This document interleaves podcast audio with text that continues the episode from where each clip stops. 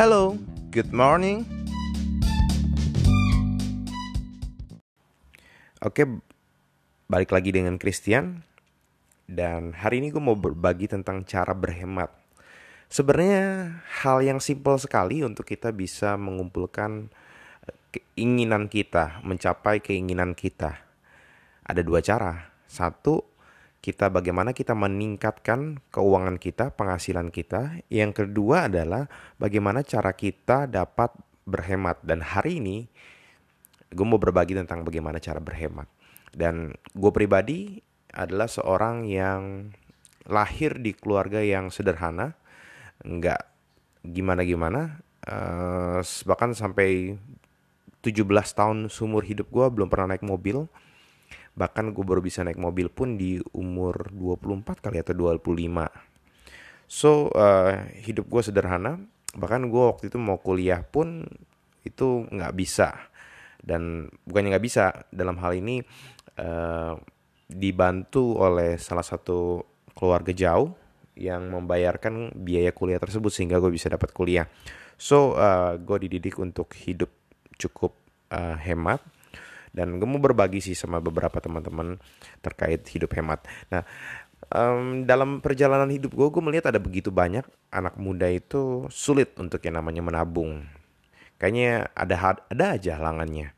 Entah dari masalah dari, dari sisi mereka, kayaknya tiap kali gajian kok habis terus buat bayar cicilan dan lain-lainnya. Ada banyak hal yang yang yang menjadi kesulitan atau menjadi tantangan buat setiap kita untuk bisa menabung. Nah, buat saya, buat gue pribadi, satu hal yang harus kita lakukan adalah kita harus tahu seberapa porsi uh, pengeluaran dan pemasukan kita. Kenapa harus dihitung kayak gitu?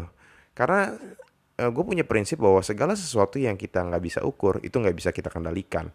Tapi segala sesuatu yang kita bisa ukur, kita bisa tahu dan kita bisa cari solusi daripada hal tersebut. Oleh karena itu, gue merekomendasikan untuk setiap teman-teman, uh, setiap kalian untuk mereka untuk bisa mencatat setiap pengeluaran kalian. Uh, kebetulan gue punya nenek dan dia adalah seorang yang sangat disiplin. Dia punya satu buku. Setiap pengeluaran kecil apa pun dia akan catat di buku itu per hari tapi ya tentunya gue nggak menyarankan teman-teman catat di buku. Sekarang kita zamannya smartphone ada begitu banyak aplikasi-aplikasi yang bisa membantu kita untuk dapat mencatat uh, pengeluaran-pengeluaran kita. Nah, buat gue pribadi gue uh, mulai aktif mencatat sudah cukup lama ya, 5, 5 tahun lebih atau 6 tahun yang lebih gue mulai aktif uh, dan memang sulit untuk awal-awal tuh sulit banget.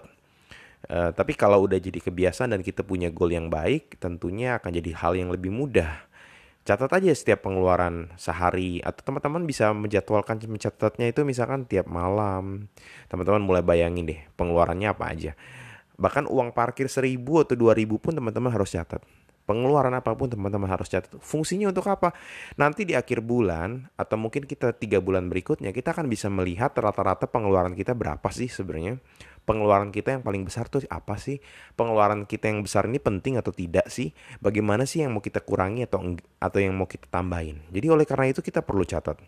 Itu hal yang paling simpel, hal yang paling mencatat. Mencatat itu hanya yang simpel.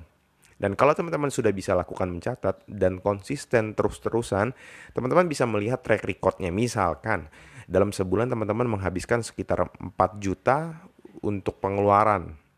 Dan gaji teman-teman saat ini 5 juta. Berarti teman-teman harusnya surplus 1 juta. Ya. Tapi sekarang teman-teman nggak mau cuma satu juta untuk menabung, tapi teman-teman mau naikkan 2 juta. Hal-hal apa aja sih yang sebenarnya yang mau kita uh, kita bisa atur? Hal yang paling simpel adalah seperti ini. Coba lihat di setiap handphone kita. Handphone kita ini harganya berapa? Apakah handphone kita ini udah kita gunakan secara maksimal? Uh, buat saya pribadi, uh, buat gue pribadi gue kalau mau beli saat ini handphone yang paling mahal iPhone 11 Pro misalkan ya gue bisa beli dengan mudah nggak perlu cicil nggak perlu yang lainnya. Tapi buat gue pribadi karena gue bukan seorang uh, selebgram gitu yang butuh kamera bagus atau hal-hal yang lainnya sedangkan buat gue pribadi untuk dalam pekerjaan dalam usaha uh, dalam apa yang gue lakukan biasanya gue lebih suka Android di mana ada begitu banyak aplikasi yang menarik sih buat Android dan ya gue cari aja Android terus kenapa gue harus beli yang flagship Padahal sebenarnya saat-saat ini yang middle yang middle pun udah cukup baik. Bahkan uh, sering kali flagship itu nggak nggak memenuhi kebutuhan gua. Kebutuhan gua adalah baterai yang besar sehingga gua nggak perlu harus ngecas. Apalagi kalau misalkan ketemu klien dan lainnya, kayaknya ribet banget ya. Apalagi bawa power bank dan lainnya. Jadi uh, butuh baterai yang besar, layar yang mm, yang sedang lah nggak terlalu nggak harus terlalu besar dan lainnya dan kecepatan yang bisa multitasking dengan baik dan itu biasanya bisa dilakukan hanya di kelas middle. Jadi buat apa perlu beli yang besar-besar? Dan yang kedua teman-teman, teman-teman semua handphonenya mungkin kebanyakan udah pada dual SIM ya. Nah coba cek deh dual SIM. Seberapa pengeluaran teman-teman untuk dua kartu tersebut? Uh, yang pertanyaannya adalah apakah teman-teman perlu untuk hal tersebut?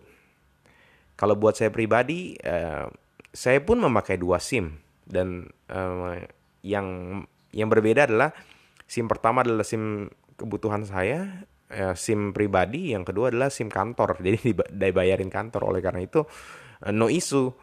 Uh, dan saya pakai salah satu kartu yang nggak perlu saya beli tiap bulan. Jadi kalau kita beli kartu kan pakai data itu ada tiap bulan bayar ya. Baik kita pakai, kita nggak pakai, atau kita pakai cuman setengah, kita akan bayar full. Nah, saya memakai satu SIM card yang nggak perlu bayar full. Ya saya pakai saya beli misalkan 5 giga. Nah kalau misalkan bulan ini cuma saya pakai 5, 1 giga ya akan berlanjut 4 giga berikutnya di bulan depannya. Kurang lebih seperti itu. Dan itu pun juga cuman untuk cadangan. Nggak perlu untuk uh, utama karena utamanya adalah SIM card kantor. So, so daripada itu teman-teman, gue bisa menghemat banyak hal. Gue nggak beli pulsa lagi ya, tentunya semua orang nggak beli pulsa lagi ya. Semua ada pakai WhatsApp, tapi hal tersebut yang bisa melihat, coba bayangin deh, hal kalau teman-teman punya dua kartu 50 ribu minimum lah teman-teman beli 50 ribu 50 ribu 100 ribu nah bayangin kalau teman-teman cuma cukup satu kartu teman-teman bisa menghemat 50 ribu per bulan bayangin mungkin nggak nggak nggak nggak besar buat teman-teman untuk satu bulan tapi bayangkan kalau misalkan itu satu tahun. Teman-teman bisa menghemat 600 ribu bayangkan. Atau lima tahun. Teman-teman bisa menghemat 3 juta. Bahkan lebih daripada itu karena SIM card biasa harganya akan naik tiap bulan paket datanya. Apalagi kalau teman-teman pakai paket data yang besar bukan yang 50 ribu. So itu besar. Yang kedua teman-teman bisa cek di setiap rekening bank teman-teman pakai apa banknya kebanyakan dari kita mungkin punya bank bank bank buku 4 ya bank besar BCA Mandiri BNI BRI CMB Panin dan lainnya ya Kebanyakan dari bank tersebut teman-teman coba cek, perhatikan bahwa setiap tabungan yang teman-teman punya itu memiliki namanya administrasi. Administrasinya berbeda-beda tapi biasanya rata-rata adalah minimum 10.000, maksimum bisa sampai 20.000 per bulan. Dan kadang bukan cuma biaya administrasi, biaya kartu pun ditagihkan. Contoh, Bank BCA, saya pribadi punya Bank BCA ya. BCA biaya administrasinya itu um, 15 ribu nggak salah atau 10 ribu 10 ribu untuk yang silver untuk yang um, gold 15 untuk yang platinum 20 belum sama kartu ada dua setengah lagi kalau misalkan ada, ini bayangin deh 15 ribu dikali 12 teman-teman akan kehilangan 180 ribu. Jadi kalau teman-teman taruh 1 juta di bulan pertama, tahun depan berkurang bukannya bertambah. So daripada itu berapa bank yang teman-teman punya? Kalau teman-teman udah punya BCA, teman-teman punya Mandiri, ya seberapa banyak uang yang hal yang kecil sih, hal yang kecil tapi seberapa banyak uang yang terserap yang nggak teman-teman perlu. Sebenarnya saat-saat ini banyak ba ba banyak banget bank-bank yang digital yang nggak ada admin. Ya nanti bisa gue bahas sih di podcast selanjutnya. Jadi ada banyak atau teman-teman pakai BCA oke saya kayak saya pribadi saya pribadi adalah BCA itu adalah uh, bank transaksi. Jadi banyak orang men, ketika punya bank BCA jadi kalau mau kita jualan atau apa pun kayaknya nggak nggak bagus kalau misalkan kita nggak punya bank BCA oleh karena itu ya mau nggak mau harus punya karena saya jualan gitu ya. Tapi di luar daripada itu bayangin deh uh, saya um, tahu ini sekira berapa tahun yang lalu tiga tahun eh bahkan bukan tiga tahun sorry. Uh, mungkin ya tiga empat tahun ada bank BCA tuh mengeluarkan tahapan ekspresi. Sekarang mungkin udah familiar tapi dulu tuh belum familiar sekali. Tahapan ekspresi ini lebih mudah lebih murah. Di mana adminnya hanya 5000 so ya untuk menghemat tersebut ya saya switch ke bank BCA tahapan ekspresi. Dibandingkan bank BCA yang tahapan biasa. Biaya mengendapnya juga beda. Kalau teman-teman tahu ada uang tuh 50 ribu yang kita nggak bisa ambil. Nah, saya pakai tabungan ekspresi itu hanya 10 ribu, kurang lebih seperti itu sih. Jadi kita bisa menghemat banyak hal, termasuk zaman sekarang kopi-kopi cantik, ya. Ngopi nggak sadar kita beli kopi kenanga, saya favoritnya adalah kopi fore, kita nggak sadar beli sehari, dua hari, tiga hari karena enak ketagihan. Kenapa kafein itu membuat kita ketagihan? Dan pada akhirnya habislah duit kita. tanpa sadar 20 ribu sehari ya murah 20 ribu ah 20 ribu lagi 20 ribu lagi anggaplah seminggu tiga kali lah buat teman-teman beli berarti berapa tuh 60 ribu 60 ribu dikali 4 240 ribu sebulan dikali 12 3 juta bener gak? ya jadi oleh karena itu sebenarnya banyak hal-hal kecil yang kita bisa hemat daripada itu jadi kita harus belajar untuk menghemat ya menunda kesenangan kita sih lebih tepatnya sih. Uh, mungkin banyak orang bilang ah kalau kalau gue berhemat gue menunda kesenangan gue kayaknya nggak hidup gue jadi nggak enak dong. Nggak juga tuh. Ketika kita terbiasa dan menikmati. Jadi gini loh uh, bahagia itu ada berasal dalam hati kita. Dan gue percaya bahwa yang menentukan bahagia atau enggak itu bukan berdasarkan sekeliling gue tapi diri gue sendiri yang mau menentukan diri gue bahagia atau tidak.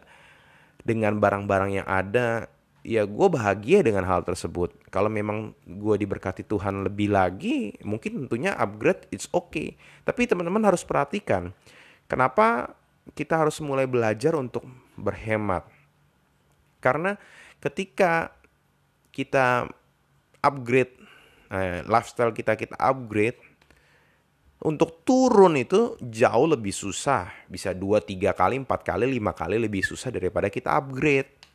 Jadi ada tantangan dari kelas middle class yang gitu ya seperti kita lah ya middle class kita punya uang kita nggak harus mikirin besok makan apa tapi yang kita pikirin gimana cara nabung gitu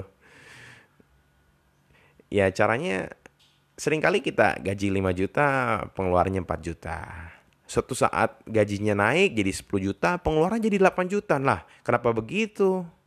Kenapa harus dinaikin? Harusnya yang kita naikin adalah investasi kita, nabung kita itu yang harus kita investasi yang kita lebih banyakin.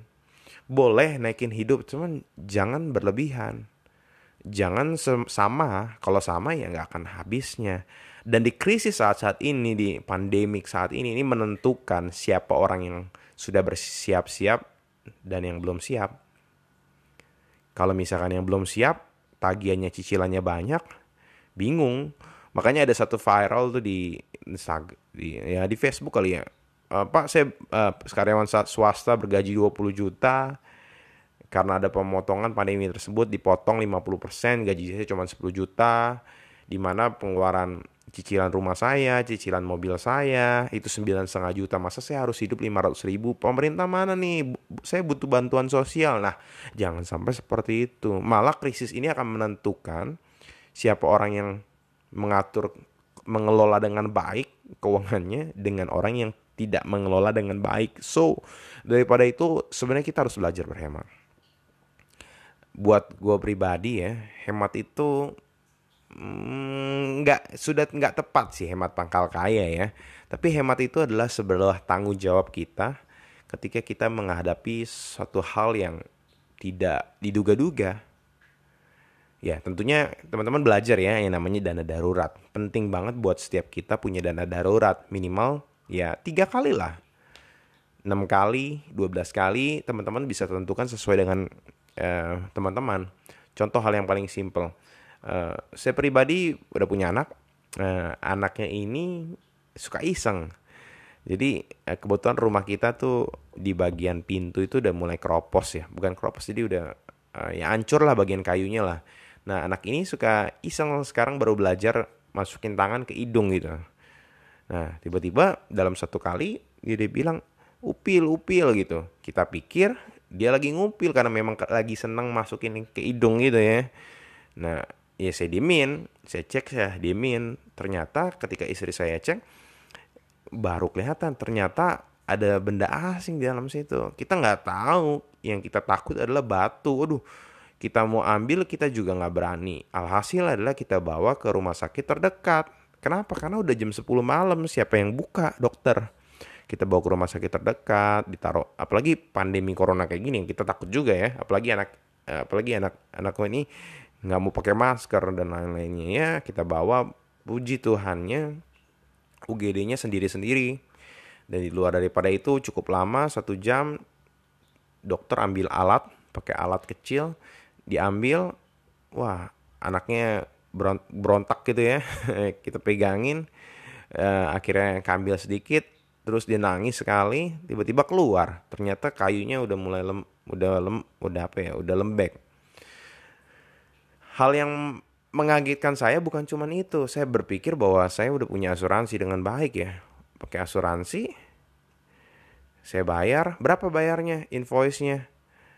Uh, kasirnya bilang, Pak, ini biayanya 500 ribu.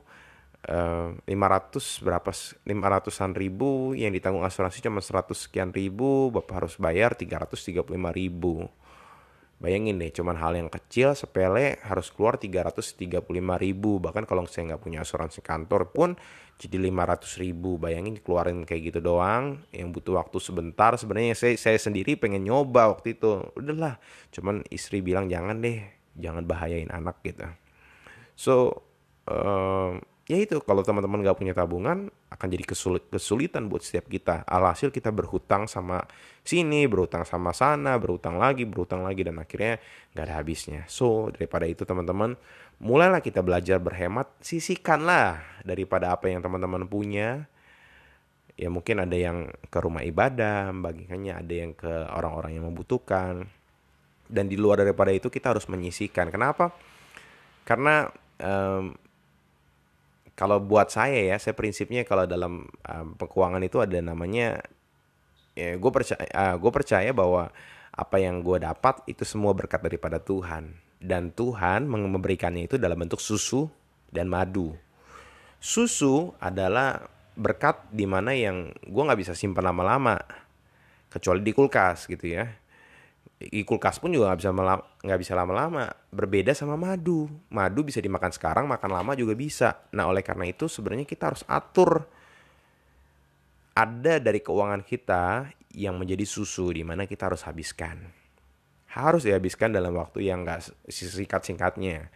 Yang kedua adalah madu di mana kita harus siapkan ketika ada masa krisis, ada masa sulit, kita bisa simpan madu itu, kita bisa pakai madu itu buat kehidupan kita atau kita bisa berbuat hal lain dengan madu tersebut. Oleh karena itu sebenarnya sudah jadi ketanggung jawab kita untuk kita bisa mengatur keuangan kita dengan baik. So, gitu aja dari gua. Kalau teman-teman mau uh, share atau pengen request sesuatu, ya langsung aja ke Instagram gua di Christian Dando. Langsung aja. Oke, okay, thank you semuanya. God bless you.